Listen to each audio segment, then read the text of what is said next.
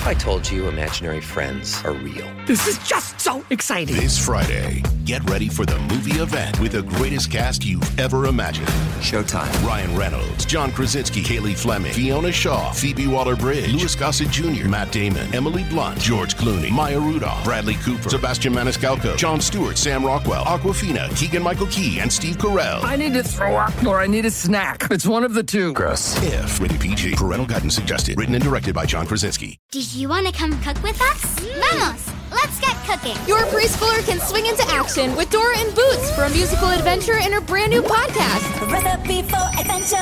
It's Dora's recipe for adventure, and she's cooking up special treats with all her friends and family. We've got everyone's favorite dishes. Empanada. Paleta. We're cooking up a family adventure, and Dora has the perfect recipe. Listen to Dora's recipe for adventure wherever you get your podcasts.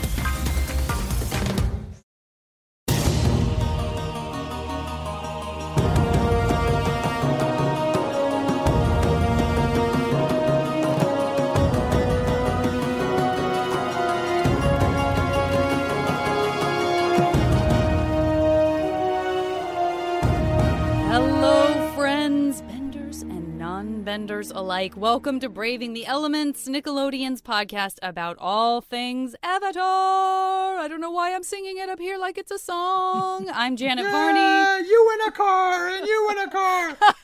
and I'm Dante Basco. And we are here and we're so thrilled to be here together to celebrate this amazing world that Mike DiMartino and Bryan Konietzko created 19 years ago, Janet. That is almost as old as I am because I'm 20 years old. Okay, anyway, moving on. Let's not let anyone think about that too long. Let's let everyone believe that to be true. We are here today to recap uh, episode four of The Last Airbender, The King of Omashu. But I have to say, we are here to do so much more than that. I am so excited, and I know, Dante, you are so excited. What an iconic, beloved character from The Last Airbender the king of Omashu himself, the very mercurial, hilarious, surprisingly buff king of Omashu, Bumi, played by the very great Andre Sogliuzzo. Welcome, welcome to the podcast, Andre. Welcome to the podcast. Thank you for having me. Pleasure to be here. Andre, you have the name I wish I had, Janet Varney. Janet Varney. Well, Andre no, Sogliuzzo. Varney's a Come nice on. name. I don't know. Very Listen, Italian. I'm just excited. Andre. Very. Very, and if you have my last name, you you originate from the island of Ischia in the Bay of Naples. It's a very specific name. Oh, so, wow. yeah. Also, you know, my name is very Italian. Both first name Bosco, and last name. Bosco, yeah. Yeah. Dante I know, Bosco. I know two other Boscos, both Italian. Yeah. Both Italian. I was hanging out in the Bronx with a bunch of Italians there, and they're like, "Who's Dante Basco?" I was hanging out with a bunch of Italian kids, like the Bronx Tale, and I raised my hand, and they're like, "Are are you Paisan?" and I said, uh, "I'm I'm Filipino." And then Filipino, but there's a big Latin influence in the, the, Philippines. the guy so- looked at me and said, "We've been there. We've Yeah. been there. You may be Paisan, you don't know." I was like, "I guess so. Who knows?" That's all right. We'll take him. Whatever. We'll as take long as him. you got the last name, it's okay. You know. like, Are you Paisan? Am I Paisan? I don't know. Where did you grow up, Andre? I had a weird life. I grew up all over the place. I'm originally from New York, uh, like Dante. I'm uh, born in Manhattan. My dad was from the Bronx, but my dad was a theater professor, kind of chasing tenure. So I moved a lot like a military brat. I was an academic kid. So I lived in New York, upstate New York. I lived in Rome, Italy for about a year and a Wow. half. Then I moved to Don't Dallas, Texas from Rome, Italy. Culture shock. I lived in LA for high school and I moved back to New York when I was about 19. So in my mind, New York more than anywhere else, but I've been back in LA for a while, but I'm I'm a dyed in the wool New Yorker no matter what. Did Yeah. you have that New York accent? Manhattan, Bronx, something? No, I had as a little kid. We've lost the recordings, unfortunately. I had a very upstate New York accent when I was a little kid, but then I lost it. And my father, even though he was from the Bronx, was the only one in his family. I mean, he went, got a master's, a PhD, was very erudite and very cultured, you know. And so you then I would meet my cousins and They all talk like the Sopranos. Andre, come here, pass the gravy. you know, and I was like, who are these aliens I'm related to? Because my father just kind of walked away and like, you It's know, like we're not talking like yeah, that. No, he wore ascots and he was tremendously cultured, you know. He And wore so, uh, ascots. yeah, he did wear ascots. I'm just going to jump in here and say, in case anyone doesn't know, an ascot is one of those scarves that you sort of tie around your neck, and they make you look quite dashing. Let's bring the ascot back. I don't have one of those in my wardrobe. I need one of those things. Both of you could absolutely work an ascot in a gorgeous way. I could, I could spot. Well, yeah, you know, my dad passed recently, and so uh, his ascot collection is up for grabs. I, I don't think my sister's gonna fight me for it, so we'll see. One of the things I feel like comes up over and over again with voice actors like you who have this amazing ability to do voices, accents, mimicry is this true awareness and appreciation of people from all these different places and what makes them special and why they sound the way they do. I also feel like moving around a lot is really good for a voice actor because you get the opportunity to, to kind of be a sponge and hear all of these different voices and see all of these different cultures. Absolutely. And as a little kid, my father took us to the Edinburgh Festival when it was still a, now it's a huge thing. But so again, to go to to Scotland and hear them speaking what was supposedly English, but sounded nothing like English that I'd ever heard before, you know. And so, so good. that was, and I would learn to imitate them, you know. And so you you know you just yeah. So for me, I was always celebrating the differences between people, but for years you were sent out in the hall in school because they thought you were mocking everybody. You Right, know, right. you know. Yeah, I spent a lot of my childhood in the hallway. You know. But I think it's also the chameleon of the actor. We're trying to fit in. Now, how how did uh acting come into your life? Like, how did you pursue that? So I was always around the process of theater because my dad directed plays as well. But I never pursued it as a profession as a kid. One, because I was still bopping around. When we finally got to LA and I finally sort of admitted that I was an actor, I did not want to pursue it. Now, if I roll my career back, I should have as a kid Right. because it's a lot easier to get cast as a kid than as an adult. So I decided I want to go study professional acting in New York. And I sort of went that snob route rather than going on open calls for Nickelodeon shows as a kid, which is, you know, I probably would have had a bigger on camera career had I done so. But again, the life experience that I had in New York completely enriched what I do now, so I have no regrets. But yeah, I didn't understand how the business worked. I didn't realize they don't care if you're baby faced like 17 year old and you don't really know. You're allowed to learn as you go at that age. But I had all this sort of adult perception of what you're supposed to know. And so I wanted to walk into that room feeling completely confident in myself. So I was a late bloomer, so to speak. But, um, you know, and then I pursued voice. I, I was doing voices from the age of six. What did your dad think? Yeah, he always found it funny and loved, you know, that I did voices and accents. He spoke fluent Italian. He did a lot of stuff at the Italian Cultural Institute in LA, and I did readings there with him. So Oh, wow. I was exposed to a lot of theater for years and years and years. So yeah, it was just kind of in the blood, but it wasn't quote unquote the family business. It was more like the family tradition. We were just involved in theater, but not being paid for it, you know. So Yeah. And when you Yeah. did start pursuing it more avidly, was there a type of role that you were attracted to, or were you just sort of like, whatever I can get an audition for, I'm going to jump in there and do my pretty very much. best? Yeah. Yeah. I did a lot of black box theater in New York, you know, a lot of small off off stuff and and then at the point I was also a, a musician and a songwriter, am as well. Nice. And I was kind of trying to pursue both at the same time, which you can't, like as a profession. I had to kind of make a choice. So I thought, you know what, I'll always write music, I'll always perform and play, but I've got to focus on one thing. So I kind of got in through voice, is how I, I mean, I was doing theater. I didn't really pursue an on camera career because I knew that the voice was a. I had a facility that narrowed the field for me considerably. But it was tricky because New York at that point didn't have. eh, They had voice guys, but they were promo guys. They were commercial guys. There weren't cartoons in, in New York market at all. There were some, and that's kind of how I started. I was doing um, Celebrity Deathmatch back in the day, and I did like over 50 voices for them. Right. And for those of you who don't know, Celebrity Deathmatch was a claymation, very cool, animated show that parodied pro wrestling matches, right? But pitted celebrities against each other. So you would hear celebrity voices, but they were people like Andre doing amazing impressions. And I came out to LA to WME in LA at, with my videotape um, of like 13 of the 50 that I did. And that was my entree to Tim and Eric. And then Tim wanted to sign me right away. You know, Tim was like, What are you doing in New York? Like, you could have an animation career in LA. And I was like, "Ah, I don't want to live in LA, you know. And then I, As all you New back- Yorkers say. I and then know. you Yeah, I know. up I was a total snob. Then you end know. up but I- here. It was the same Suddenly, in I San went back to my studio apartment and my miserable prison cell of, all- you know, I thought, you know what? And it was cold, and it was super cold outside. You're like, what am I doing here? what am I doing? And so I thought, okay, I got to take this seriously, you know. And um, so I, I came out to try it. My dad was living here, and I stayed with him till I sort of got on my feet, you know. And then I started working pretty much right as soon as I got out here. So That's awesome. Which I originally met you in the lobby at Yeah. WME of the voiceover Yeah. department, and we spent many, many hours just talking, Many hours. rapping with a bunch of a bunch of other voiceover actors. And that was the funny thing with WME is different. I mean, were you there when we were upstairs Yeah, before? it yeah. moved? yeah, Oh, right. yeah. So that elevator door would open, and the music floor was one flight above us. So sometimes different legends would be. It was like almost like on a sitcom. Like if you want your celebrity guest star, the elevator doors would open. One day I was walking and uh, in the lobby, I was sort of walking with my head down, not looking up, and the elevator doors open, and I smell this blast of perfume, and I look up, and little Richard is there in a full gold caftan, full makeup, Oh with his shades on, and and I, I oh. look up like this, and I go.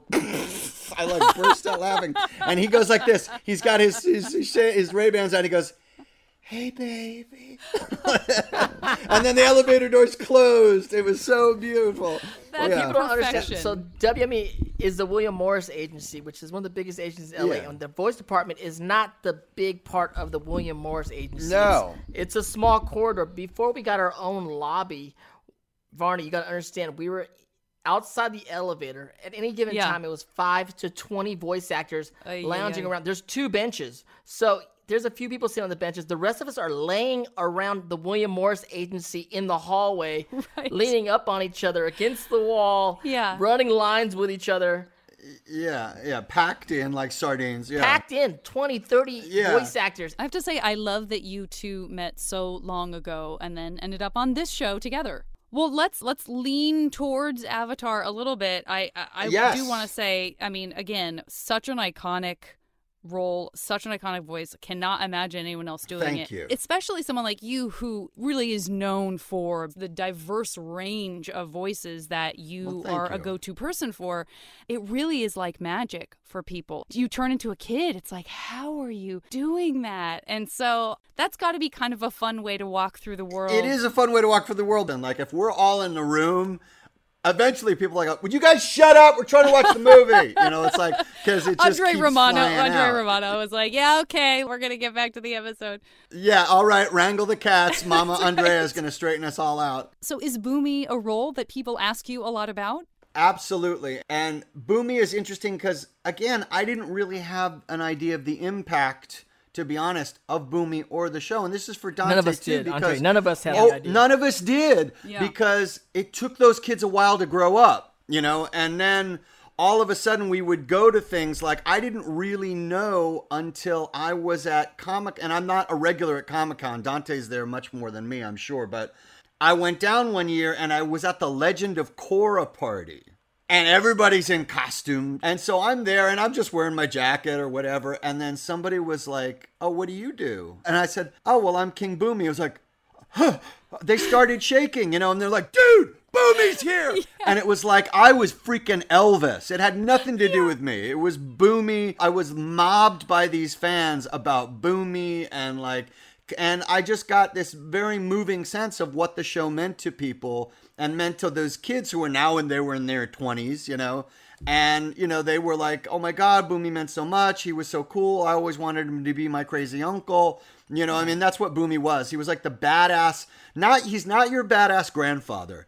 He's Right. your badass grandfather, your grandfather's badass brother. That's he's right, your crazy great uncle. crazy. That's Yeah. what Bumi was. Yeah, he's Yeah. the one in the family that And- everybody goes, oh, and then you're, and then you're, of course, your uncle Bumi had to blah blah blah, Yeah. and then you're like, yeah, he did. And so Bumi was just yeah, Bumi is so cool and was su- such a wonderful role and to be honest, I mean that's probably one of your questions is where did the voice come from? But he does Yes, come from a specific person.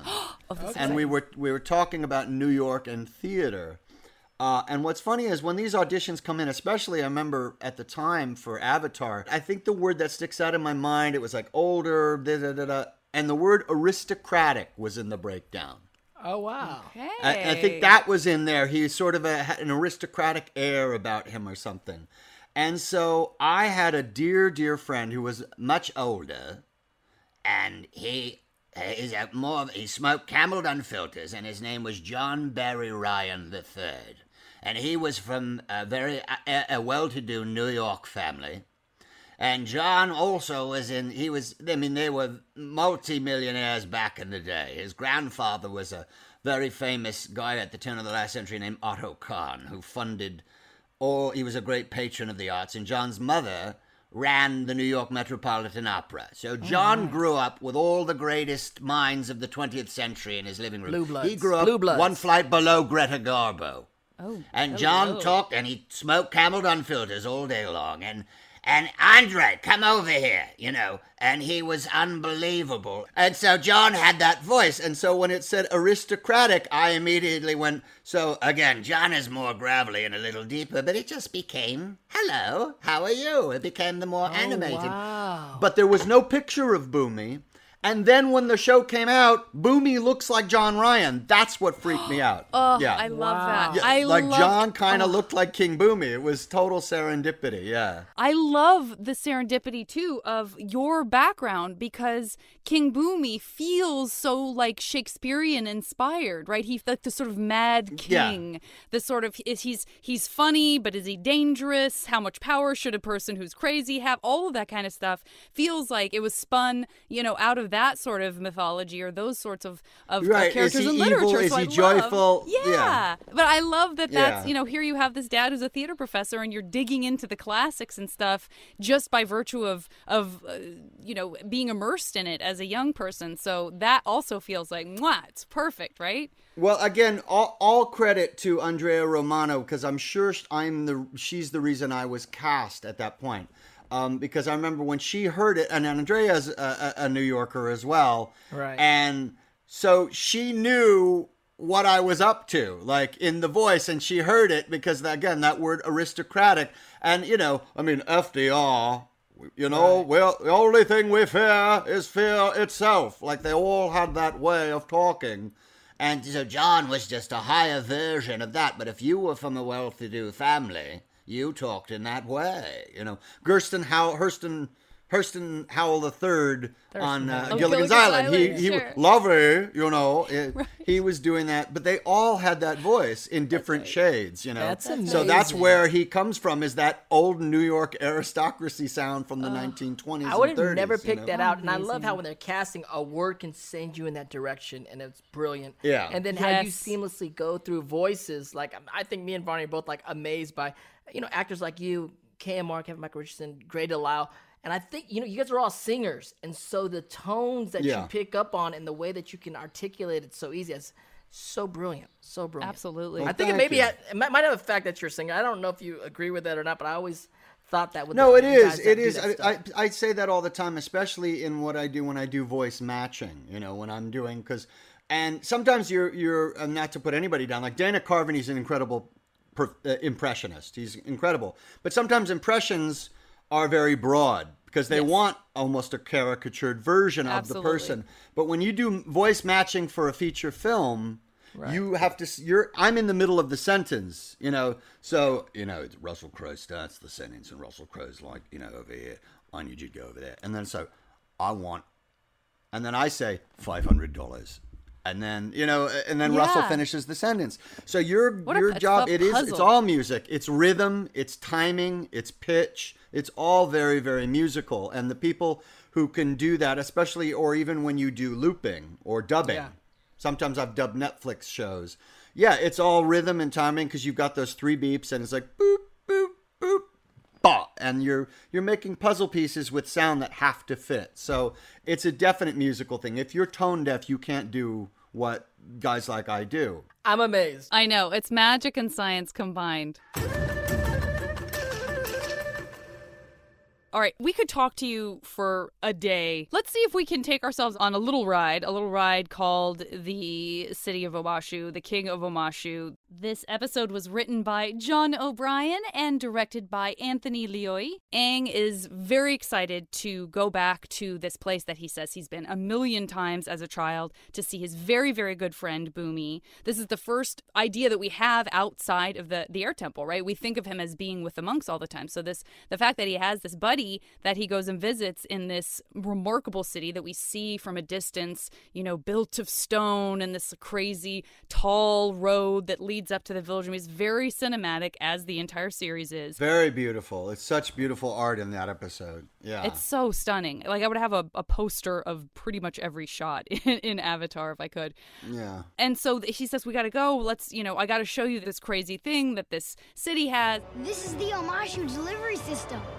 Miles and miles of tubes and chutes. We see the system of chutes that are, for those of us who enjoy roller coasters, feel like of course, it's an invitation to go nuts. And we learn a little bit about all the adventures that Aang and Bumi had together as kids. And then it quickly turns into, in present day, this sort of how much in peril are they because they encounter this potentially crazy king, but he seems kind of harmless. But then he's putting Aang through these kind of death defying things that he has to do in order for them to be able to safely leave and all that kind of stuff. It's a bit of a standalone episode, which is something that Avatar fans talk about. It lives within itself in a way that some of the other episodes don't, which is one of the things that makes it feel to me like a mini movie. I'm getting ahead of myself, but it's got the classic like Bumi making puns and then silence and then just like the one cough when people don't think the pun is funny and just those sorts of moments are are just classic comedy. Sokka, Sokka does. Sokka thinks he's funny.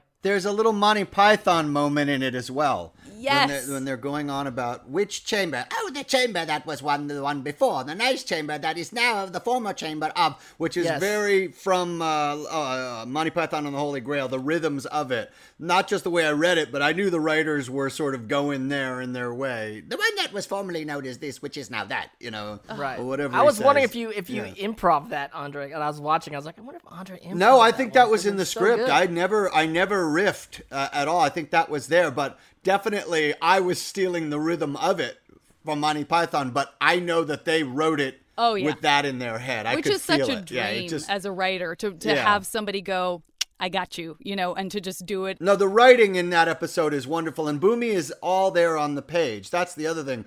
I would love to take credit for all the crazy, you know, yes, there were rhythms and pitches and things, but it's a real collaboration. The writing was all there, and then I come in with that, and then Andrea steers me in a direction, and really is a team effort when you come up with something like that. You know, it's just wonderful. Absolutely. You know, throw them a feast. You know, like there's this, ah, you know, like these weird little pitch things, you know. And I, I I'm I, as I heard it again because I just watched it again for you guys so I could be fresh, and it was funny. I'm like. Did I do uh, three other takes where I didn't go feast, you know, and then Andrea Yeah. led me there? Very possibly, you know. Yeah. It's, it's hard to say. Well, we kind of get a foreshadowing of meeting this king and, and this idea of disguise and all of that right at the very beginning because Aang uh, wants to go visit the city, but Katara's so worried now. Everybody knows, you know, word's gotten out that the Avatar is back and will he be recognized? And so they decide that they need a disguise. And then, you know, of course, we immediately see we see what the tone of the, the show, this particular episode, is going to be right away, right? Because we see Aang with his bushy Mark Twainsian kind of beard, and then he's got this crazy shock of, of hair. We see quickly that it's Appa's fur, and he drops down into an old man voice, which is ironic because he is over 100 years old. But he drops down into his little raspy old man Aang voice. My business is my business, young man, and none of yours. Which I've actually seen that cosplayed. I've seen that Oh, cosplay you have? at cons. Oh, I have a seen Old Man Aang cosplay. Cosplay, which is classic. Shout out It's a to deep cut. those Definitely a deep cut. That's That is a deep cut, yeah. those are but that's that's when you know the cosplayer's doing it for his fellow fans. It's like we he or she or they are doing it as a hey, we're in the same club, we're speaking the same language and not everybody knows what this is and those are the best those are the best moments. And so they're just coming in and then uh, Aang is of course bragging about how nice the citizens are and then we immediately hear the guards berating another iconic character in this episode, certainly not outshining uh, Bumi and this is the first time we see the cabbage merchant. Oh, my cabbages! And Cabbage Merchant, by the way, we like to call him Cabbage Man. Cabbage Man is a fan favorite. Of course, you all know. Enter the Cabbage Man. A Man. lot of cabbages happening. This is the first time. It's kind of a big deal because fans do love the cabbages. They love Cabbage Man. First of all, we need to talk to Mike and Brian about why cabbages. Was it ever going to be cauliflower? Was it ever going to be squashes or pumpkins? We don't know. Was he meant to come back? Was he meant to come back? Or was it a one off line? I don't know. We just want to challenge our friends and fans. By the end of this first season, we would like to collect some cabbage counts. We want our fans and our friends and our listeners of the podcast to let us know how many cabbages they count in this episode, assuming that every time you see a cabbage, it's its own cabbage. You're not seeing the same cabbages over and over. Good luck. This is like counting jelly beans in a jar. It's cabbage count alert. Keep track of the cabbages you saw on screen for this episode. And of course, big, big shout out, big verbal hug to James Sie, who plays the cabbage merchant. And don't worry, we definitely want to have James on the show. Andre, do you know if you actually did any of the other voices of the characters in this episode? I, I know I had one other voice in that show, and I think it's the guard, wh- where it's literally Bumi and the guard are right up against each other, which Oh, wow. normally they don't do. yeah, You yeah. know, I'm, I'm like this very. You must. uh, blah, blah." I'm like one of those guys. yeah, well, know? they got it. I mean, listen, they had you in that room. They had to use you for They had to least you. one other thing. At least one other thing, because they had a. There's so much they could have done. I, I've had panels, multiple panels, disrupted by a Cabbage Man cosplayer. One time rolling to do. through with a whole cart full of real cabbages. I was like, who's this guy? I mean, I know who he is, but, you know, he's throwing cabbages to the audience. It was, it was amazing. He's he's beloved. Now, this is exciting for me because now that we have covered our cabbage count, I'm turning it over to you, Dante, for this part of the recap, so that you can tell everyone what Aang says his name is to the guard. Good luck. I didn't want to say that. I mean, Yeah. so Angus berated the guard, tells the guard his name is Bonzo Pippindapatsopoulos. He's obviously Paddle, Greek. it's Pippin Paddleopsicopoulos. Pippin Pin- Paddleopsicopoulos. Pippin Exactly. Paddleopsicopoulos. Yes. The third, the third. He's The obviously third. Greek. There's there's Greeks in the Avatar universe for sure. I guess so. Yeah, I and I, guess never so. even asked them at the time, "Where did you guys get this name from?" But I know it's something specific. Like, Yeah, I and I know, 'cause we you will do- find out You do for have you. to say it in the show too. I have to say it. So what have you Yeah, have you to say say to yourself, Mister Pippin Paddleopsicopoulos? Exactly. Yeah, no, I I do say it.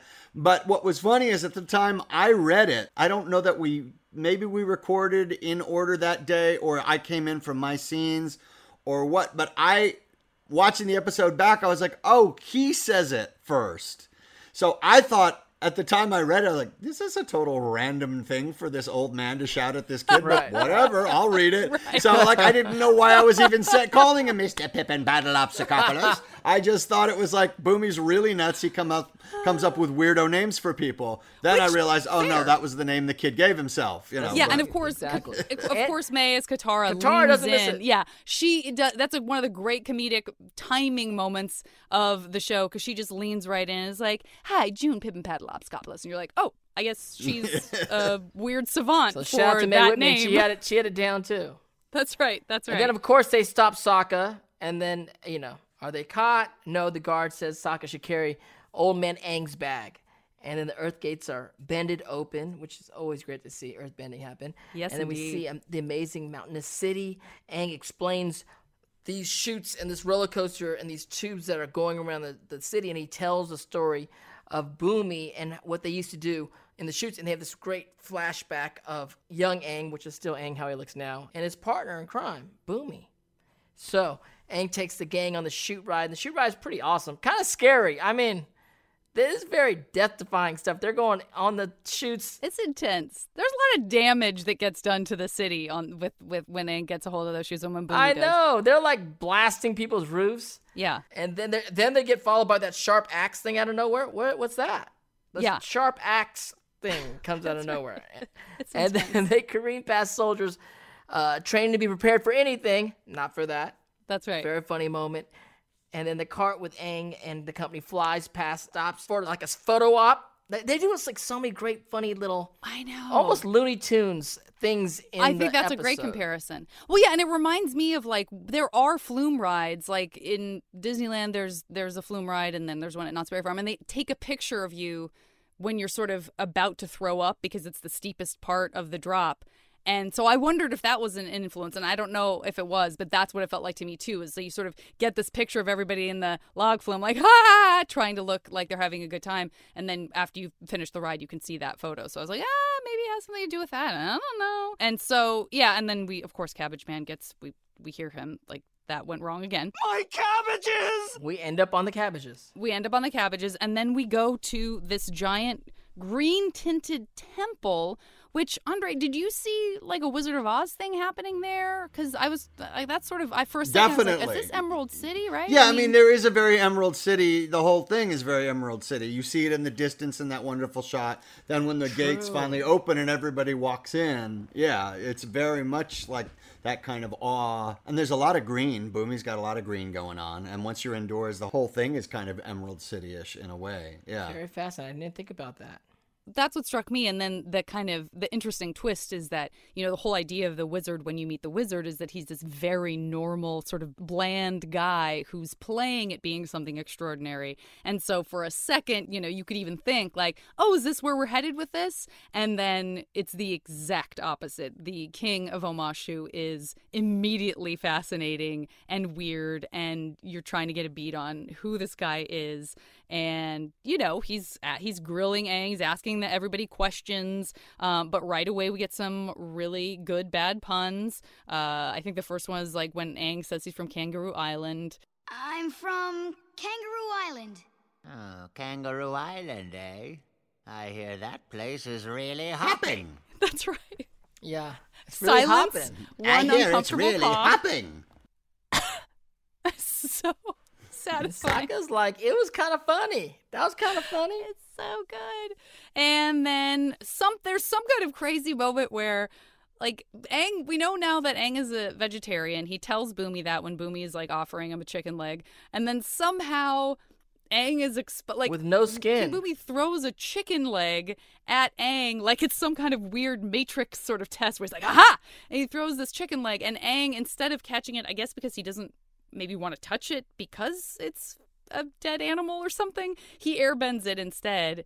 And it's like Bumi knew that was going to happen. How could he possibly know? It's like, aha! and he exposes him as the airbender. Yeah, you know when you look back at it, 'cause now we know what's going on. But I, I'm trying to put myself in watching it for the first time and not, not knowing all the you know foreshadow alerts of what's to come, because then you can kind of see all of his madness making sense in hindsight, right? When I first saw this, the very first time I saw this episode, I had zero like I absolutely had already forgotten about his friend Bumi by the time we met the king. The king took all of my concentration and I was only thinking about the king and I genuinely was shocked when he names him at the end. And then the next time I watched it I was like, I'm an idiot.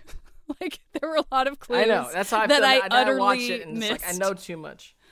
Ay, ay, ay. But uh, well, Um, the team tries to leave after the whole airbending incident, and Right. then Bumi announces his three deadly challenges, right? Which is very got a little Hercules labor esque thing going on. Like, oh, he has to do these challenges to achieve something.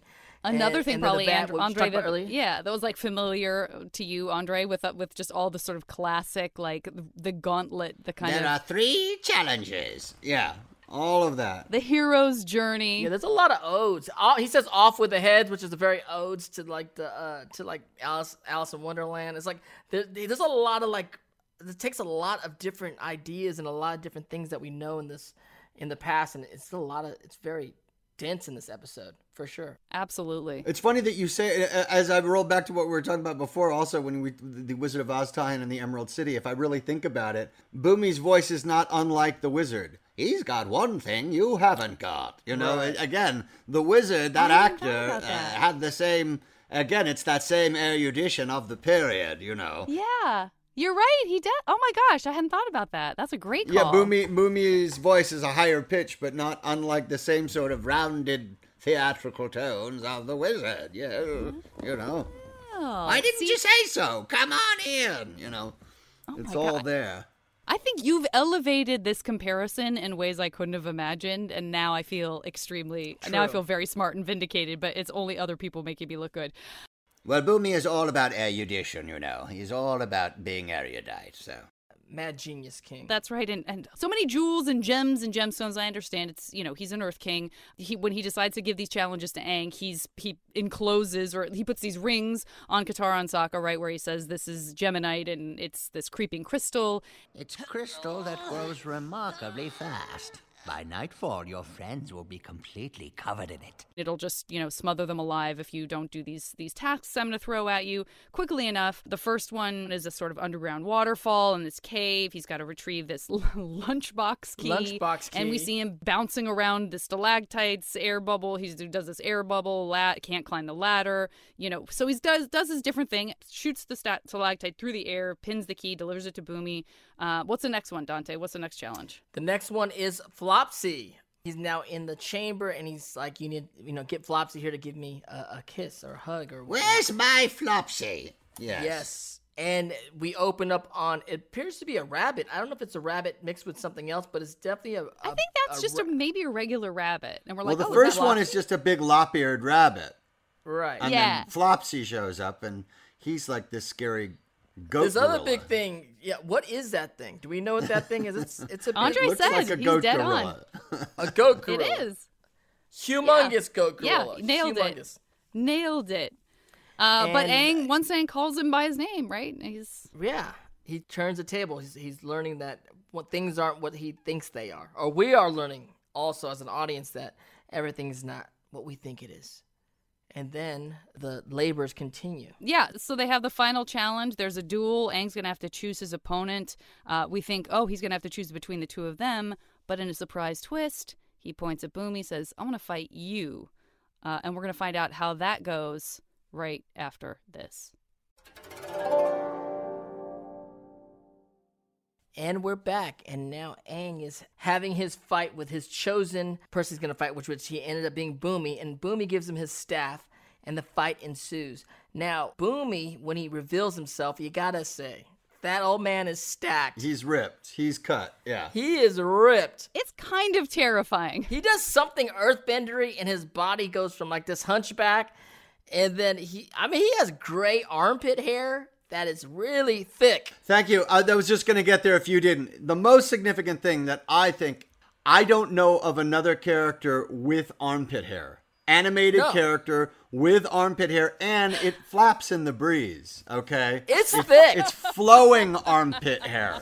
Yeah, flowy. I think also probably thick and dense. That's the first thing I saw. To me, I think it's the first animated character I can remember with armpit hair. But uh, you know, I can't name one. Oh, Bumi was impressive. I mean, Yeah. he does claim that he is the greatest earthbender. You will ever see. Yes. Exactly. We don't know if that's going to be true or not for Shadow Alert. We don't know if that's going to be true or not. But at this point, yeah, yes. foreshadow report. I mean, at least there might be another character who claims to be the most powerful Earthbender, but I don't know. I mean, I mean, Bumi's- these these these Bumi, he's got some moves. This fight is in. No, it's amazing. But It's these awesome. earthbenders are pretty self uh, important here, Varney. A lot of earthbenders claiming to be the best uh, ever. I don't, I don't know. Oh, Okay. listen, you're just trying to throw shade on any other nation other than the Fire Nation because Exactly. Zuko is just such a bad dude the entire time. uh, I can't. You But can't. You fight- can't throw it on Bumi. He's too cool. No, Bumi's yeah, amazing. so it's it's that's a lot, and really, it's just Aang deflecting, deflecting, deflecting. I know it's it's interesting how they talk about that. How he's like, you're like all the other airbenders. I thought you're different because you're the Avatar, where the airbending's all about deflecting and not really trying to attack and trying to hurt the person, but about, you know, diffusing violence, diffusing a situation. But it's beautifully, beautifully done. All these fights, these Aang barely missing these rocks, these boulders coming at him, and and then uh, of course he ends up besting Bumi to a degree, only to find out there's a, a rock above his head, and then he ends up doing the tornado thing. He does the air bending. That's the air bending thing with the tornado. This all this like earth Yeah, yeah. and rock and rock and earth, and it's really fascinating and beautiful to watch. And you're seeing this probably like the most intense fight as far as using two different elements, and it's really beautiful. But then it comes down to after he passed the test, uh, defeating Bumi, that he has one more question, and the question is, What is my name? and Varney, what happens then? People, I just um, I projected ahead to how much people are going to love this episode, hearing so much raw, natural Bumi happening in the moment. Amazing. It's just like I, people are going to lose their minds. name. They're going to lose their minds. Yes. Oh, they're going to lose their minds. And I'm still trying to piece together how uh, I, I watched it again, and I was like, you know, he is the Avatar, so uh, ultimately he he knows all. But how he comes up with Bumi out of that, I still didn't like. He does. He sort of connects these dots. Agreed. It's a stretch. Yeah. but like, he figures it out pretty think- easy. Because then I watched it one time and I was like, I'm going to watch this from the perspective of somehow Aang figures out really early, but then he's just letting a lot of stuff happen that feels like that's a long way to go. if no, he, didn't figure it out till that moment in the show. But Yeah. like, even when he figures But it out, I'm like, how? Somebody told you, dude. You had a cheat sheet. like, You could pretend like it's because you remembered something I said. When you look at young Bumi, he, I think he's a mad genius, even young. In my mind, I went, Yeah. Right. Aang, the fact that Bumi created these chutes around the city because he's the you know the the king of Omomashi, and like this kid, he's like he must have been the mad genius to Aang when he was a kid. So when he says it later on in life, he's like, right. You Oh, were that's the always a mad homie. genius. Yeah. "You're the mad, Right, Boom, you're the mad genius." All this is, and it, it kind of clicked for him. I might have stretched Looking myself there, but I went, significantly I went there with Aang. I think you've done a good job. You've backed it up. You've backed it up. Sokka, of course, guesses Rocky, and then there's just another really bad pun for everyone to enjoy. The other thing I wanted to point out, and I'll quickly say, just so we kind of wrap it up the the recap, that of course we find out that the Jennamite, which kids are released from as soon as we know that it's Bumi, all of that that threat sort of disappears. Although it wasn't a huge threat anyway, because they sort of look like they were wearing weird dresses made of jewels. Uh, Bumi points out that it's rock candy, but the but the carnival music goes so well with your voice and the animation of, of the character that that sort of pipe organ you know Yeah, yeah, uh, calliope kind of, yeah. the calliope wonderful. thank you that's the word i was looking for uh, is such a great companion piece to to Bumi and and in all his madness and wonder But Calliope is also a little scary too. That's what's wonderful. It's like Agreed. kind of it's it's it's Creepy. It's, it's funny, but it's also a little spooky all at the same time, which is what's great about the music with Bumi. Yeah. You're so right. Yes, I'm glad you pointed out the creepiness because it is very, very creepy.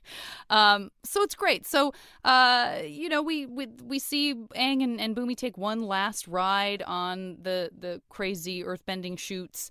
Um, they do it together, and of course, we have to hear uh, rule of threes. We have to hear one last "My Cabbages" as they presumably off screen are destroying more cabbages. My cabbages! And that is the end of the episode. What a pleasure. Braving the Elements is sponsored by Creeping Crystal Candy. It's not just a Jennamite, it's a Geno must. So come on down to Creeping Crystal Candy Cavern and find out why this crazy confection is an oh my sure thing. You've got nothing to lose except your teeth.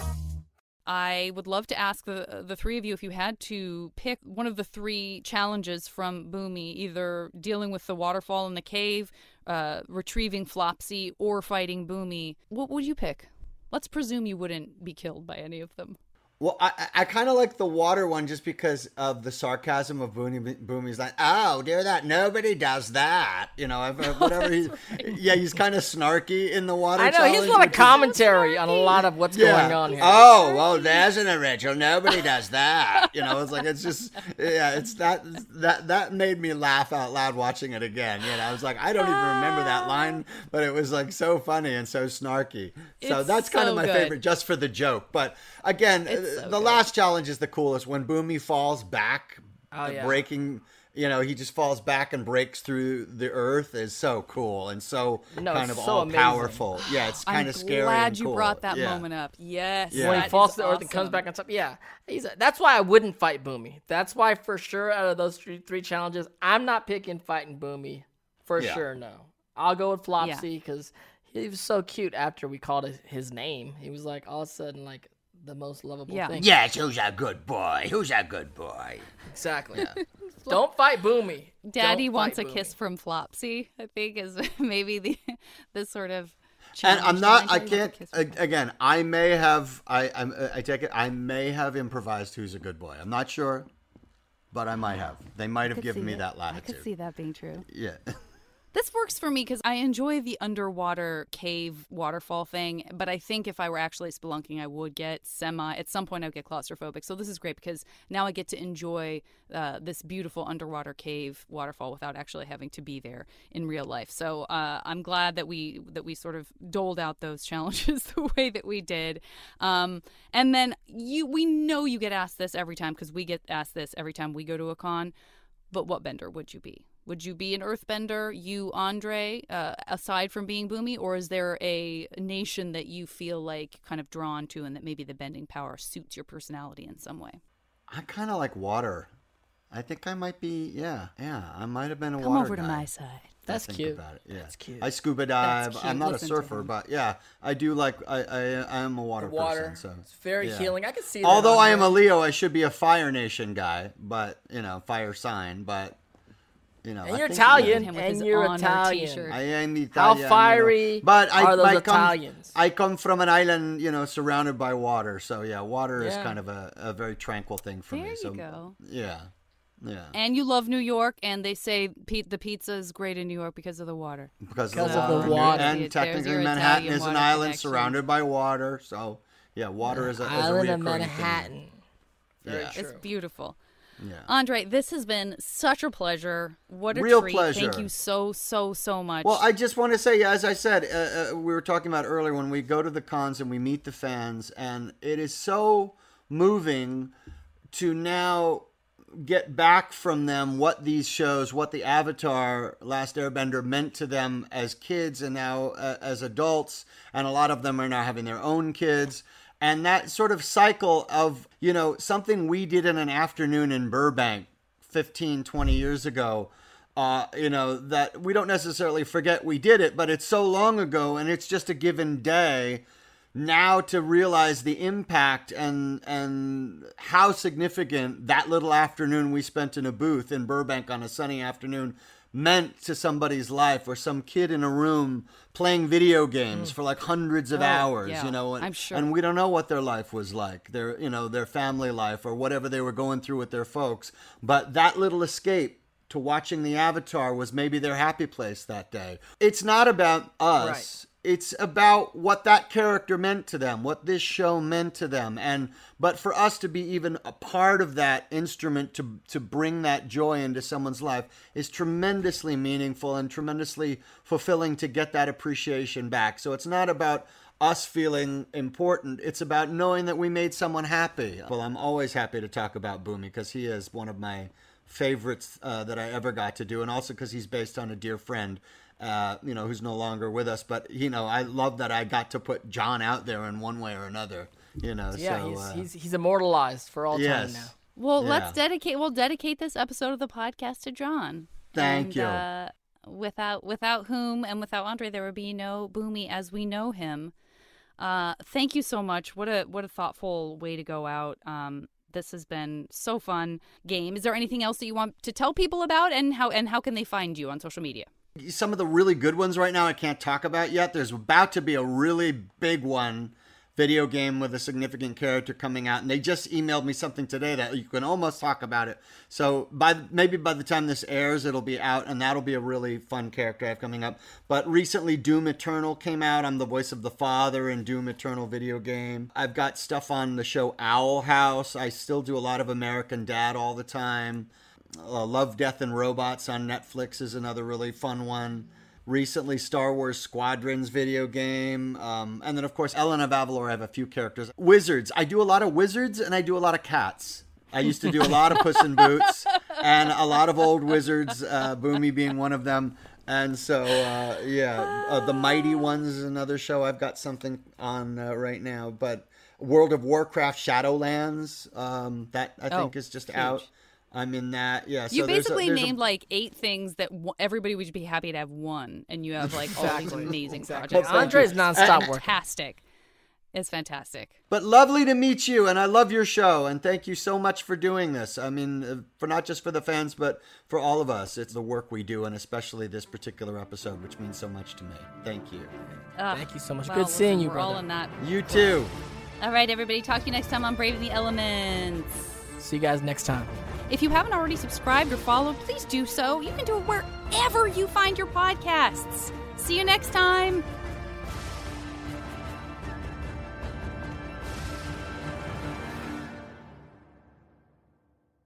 You ready for this? Yeah. If is the most original and heartfelt movie in years. Magic like this comes around once in a lifetime. This Friday, experience it with your whole family. Can we do it again? If rated PG.